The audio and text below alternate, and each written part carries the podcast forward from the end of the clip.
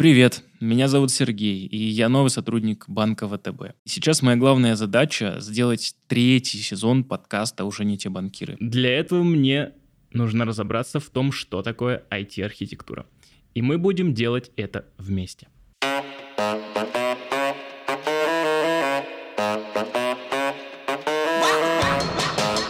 Уже не те банкиры. Меня зовут Геннадий Саркисян, я руковожу управлением прикладной архитектуры в департаменте IT-архитектуры. Меня зовут Сергей Врунов, я руководитель службы департамента IT-архитектуры. Я занимаюсь архитектурой группы и архитектурой омниканальной платформы.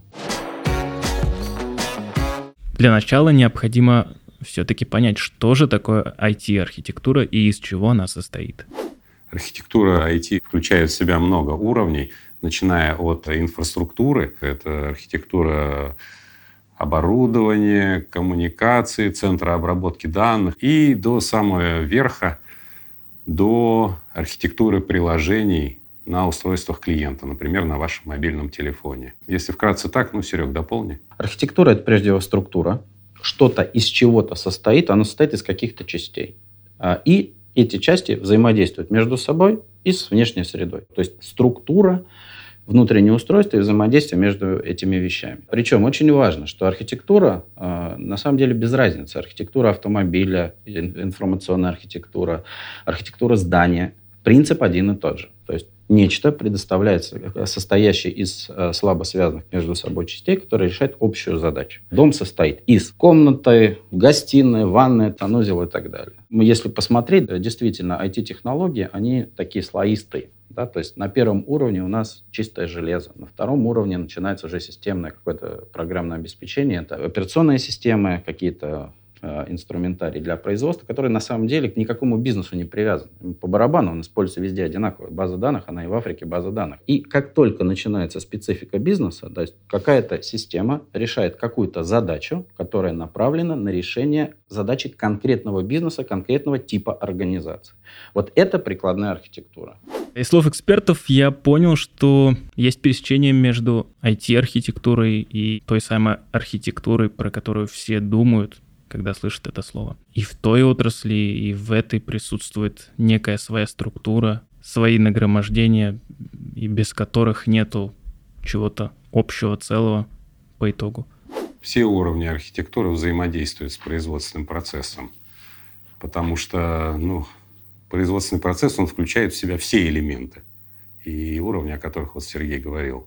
От железа и заканчивая, соответственно, приложением, да, которое на телефоне клиента работает. Скажем так, может ли производственный процесс работать без IT-архитектуры на каком-то уровне? Да может, в принципе. Мы можем бежать, не зная, куда и как это делать. Да? Куда мы прибежим, ну, одному Богу известно. Посмотрим наоборот. В моем понимании это напоминает, знаете, холст Папы Карла, на котором нарисован там очаг и так далее. А если пальцем ткнуть, то там пустота. Да?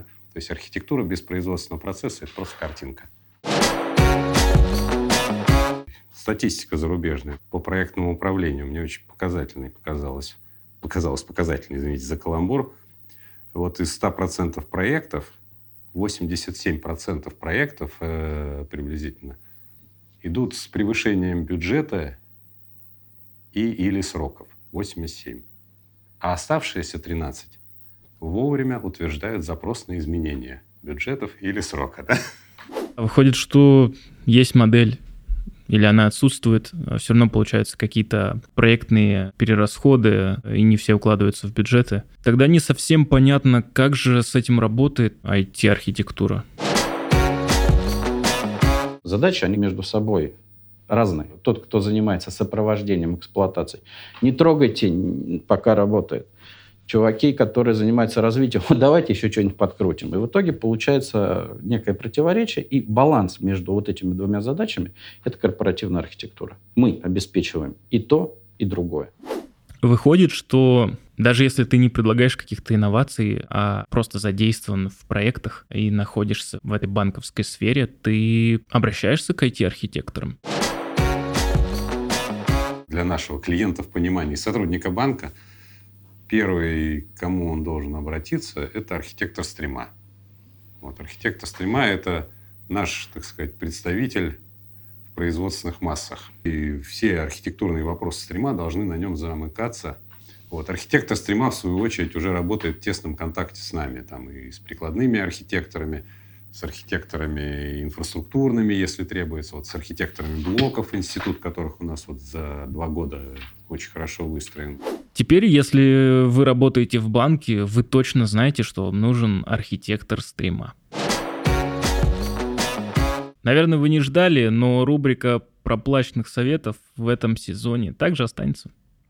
У нас школа архитекторов проводится. Первую сессию мы проводили с э, двумя такими целями. Выявить среди сотрудников банка э, людей, которые потенциально могли бы претендовать, им было бы интересно поработать в корп-архитектуре. Вторая цель – это цель повышения уровня сотрудников, которые у нас работают в стримах, чтобы люди вот больше понимали, что такое IT-архитектура, какие у нас основные подходы, паттерны и так далее. Да. Школа архитекторов, она включает в себя ряд семинаров, лекций, практических занятий. Сразу скажу, это не халява, потому что это во внерабочее время проводится. На первой сессии, кстати, у нас даже был один слушатель из Хабаровска. Ночью посещал эту школу, а на следующий день героически работал. То есть надо найти на рынке человека, который имеет возможность или склонность а, работы архитектора, и мы проверяем, у человека архитектурный слух есть.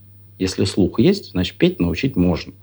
Вот мы отлавливаем таких людей, проводим их через школу архитекторов. Это достаточно такой интенсивный а, курс, он заточен именно для нас. Мы не собираемся кипятить океан, греть воздух или на рынок выпускать дикое количество архитекторов. Нет, мы готовим специалистов, готовых работать в нашем IT-ландшафте. То есть мы даем им минимальные знания.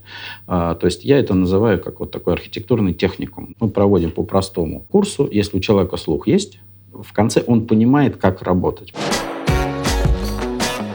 никогда и понятия не имел, что такое архитектурный слух, поэтому решил выяснить, что это такое. Что такое архитектурный слух? А архитектура, э, значит, это все-таки декомпозиция какой-то задачи на слабо связанные куски. Представим автомобиль, да, архитектура автомобиль. Это двигатель, трансмиссия, колеса, кузов и так далее, они в принципе слабо связаны. Можно двигатель поставить другой, трансмиссию другую. Понятно, что они должны быть согласованы, но тем не менее это отдельные куски. Например, ребята, которые занимаются кассой в банке. У них четкая, понятная задача. Они очень тесно между собой связаны и зависят друг от друга. Вот это отдельный кусочек. Если я прихожу к человеку и говорю, вот, допустим, банк или люди – Разбей их по кучкам. Если выделяется э, сильно связанный внутри элемент, и он слабо связанный с другими, вот если он это делает, не понимая, как он это делает, вот если он это сделал или хотя бы начал двигаться в том направлении, это и есть архитектурный слух. Выходит так, что архитектурный слух — это как, как и музыкальный слух, какое-то дарование от природы. Если вы покопавшись у себя в голове, вдруг обнаружили, что у вас действительно есть предрасположенность к тому, чтобы стать IT-архитектором, то вот то, что необходимо для этого. Архитектор, ему очень важны навыки личностного общения. Потому что специфика нашей работы, это нужно очень важно понимать, чем мы отличаемся от разработчика. Разработчик с компьютером разговаривает. Компьютеры я могу сказать любым тоном, в любом настроении. If, then, тра-та-та, go-to, там, тра хотя за go-to надо убивать, конечно, но это э, знающие люди это такое. Мы разговариваем с людьми. Корп-архитектор или архитектор стрима, да, он приходит в группу, да, там один, два, три, десять человек, да, может быть, даже разные команды. Он должен свою идею им объяснить. То есть он сам что-то придумал, он должен это правильно сказать, они должны правильно услышать, правильно понять, и тогда они это сделают. Это все к вопросу о том, что люди — нечто более сложное, чем машина, которой можно просто задать э, команду, и она обязательно ее выполнит. Люди — это нечто более сложное. С ними нужно учиться находить контакт, учиться коммуницировать. Если позволите, все-таки я дополню. Когда, допустим, я людей там собеседую на роль архитектора, э, помимо вот э, того, о чем подробно рассказал Сергей, для меня вот важно, чтобы человек видел немножко вперед комплексную картину. Не как астролог там, на 20-30 лет, а хотя бы на несколько лет вперед мог представлять, куда мы идем. Мог генерировать идеи, как мы должны идти, когда идти. То есть иметь некий, так сказать, комплексный вижен. сам бизнес, он не всегда понимает, что он хочет. Но надо понимать, архитектура, она не бывает правильной или неправильной. Она либо удовлетворяет требованиям, либо не удовлетворяет. Потому что э, там, где нужна одна архитектура, другая не подойдет. И здесь вот как раз именно этот вижен нужен. Архитектура, она не про настоящее и не про прошлое. Хотя это тоже мы, конечно, тоже смотрим. И то, где мы находимся сейчас и где мы были вчера. Но архитектура – это в первую очередь про будущее, куда мы должны прийти. Мне профессионально интересно проектировать будущее нашего IT-ландшафта и участвовать в его вот создании. Ну, я получаю удовольствие от того, что то, что мы запроектировали, допустим, год, два, три года назад, что оно постепенно складывается. Вот Сергей, наверное, там, у него какие-то еще есть там идеи свои.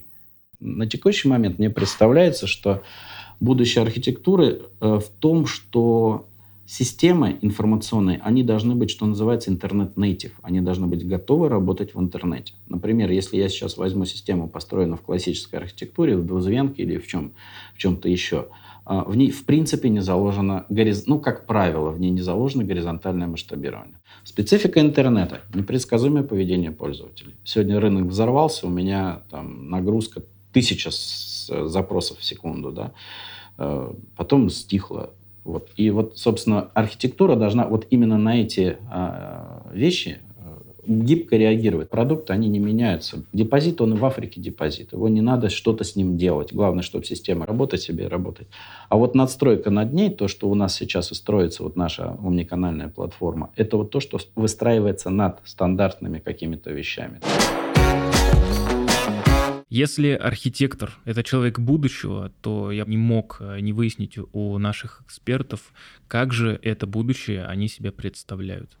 Я думаю, что нас в ближайшие 3-5 лет ждет все-таки некая революция во взаимоотношениях с клиентом. И вот эти традиционные способы, когда вы заходите в мобильный банк там, или интернет-банк, они исчезнут по мере роста поколений. Вот ну вот как сейчас молодое поколение живет? Вы знаете, что такое Алиса, например, да? Знаете, что такое Маруся? Сейчас они там ставят какие-то там радиостанции, там будильники и так далее. Я думаю, что пара-тройка лет пройдет, и вот эта Алиса или Маруся, она точно так же по просьбе, голосовой просьбе клиента будет открывать вклад, сообщать ему о остатке и так далее. Я думаю, что вот к этому идет. И что нам в этой связи нужно делать? Нам нужно развивать партнерство, с одной стороны, с теми новыми каналами, которые придут к клиенту, то бишь встраиваться вот в эти механизмы, Алис, Марусь и так далее, да, с одной стороны. А с другой стороны, что для клиента важно? Чтобы он не просто задал вопрос, а чтобы он мгновенно на него получил ответ. То есть если он там голосом пытается завести заявку на кредит, или узнать какие-то условия там по ипотеке или по конкретной стройке, он должен получить ответ там не завтра, не послезавтра, а в моменте. Это означает, что с одной стороны нам нужно встраиваться активно в эти новые каналы взаимодействия с клиентом, с другой стороны нам нужно очень тесно партнерствовать со всеми нашими поставщиками услуг, автодилерами, застройщиками и так далее – для того, чтобы обеспечить клиенту вот эту вот самую моментальную реакцию на его запрос. Но архитектура – это одна из составных частей вот этого направления. Я думаю, совершенно по-другому. Но, опять же, э, это не архитектура, это бизнес-стратегия. Вот, допустим, ну, может быть. И вряд ли банк согласится, чтобы клиент не знал, что это за банк. Это первое. То есть тот, кто владеет ресурсами, тот будет определять рынок. Вот и все. Вот тот, у кого деньги, тот будет их вкладывать в какие-то технологии, и, соответственно, там будет развиваться. Честно говоря, я думаю, что клиент будет вот не наше поколение, а следующее поколение. Они, ну, для них бренд не будет иметь такого значения. Именно так. Но а, прежде всего, что важно для клиента, на мой взгляд, да, а, надежность сервисов. И сейчас, по большому счету, а, новые продукты будут создаваться комбинацией. Не новое что-то, а соединить банковский продукт с еще каким-нибудь. Ну, посмотрим, вот. да. Да, нет, это все... Главное, ну, это... Мы тех, технари все-таки. Качество, это быстрота, удобство для клиента, надежность этого самого продукта, доступность в том канале, который предпочитает клиент – а дальше уже вопрос, да, вот какой будет через три года основной канал. Ну вот Сергей предполагает, что там интернет-банк, мобильный банк, возможно, останутся. Я думаю немножко по-другому. А что на самом деле будет, ну, через три года узнаем. Через три года мы сможем вернуться к этому подкасту, переслушать его снова и понять, кто же действительно был прав. Этот выпуск не в двух словах, но о том, что же такое IT-архитектура. До этого момента я совершенно не представлял, что такое IT-архитектура. Да и, честно говоря, сейчас, наверное, понял только фундаментальные вещи. Но теперь есть понимание, почему же все-таки это называется именно архитектурой. Здесь действительно взгляд в будущее, как и у всех архитекторов-модернистов, которые построили выдающиеся архитектурные объекты. Здесь и творчество, и создание чего-то нового.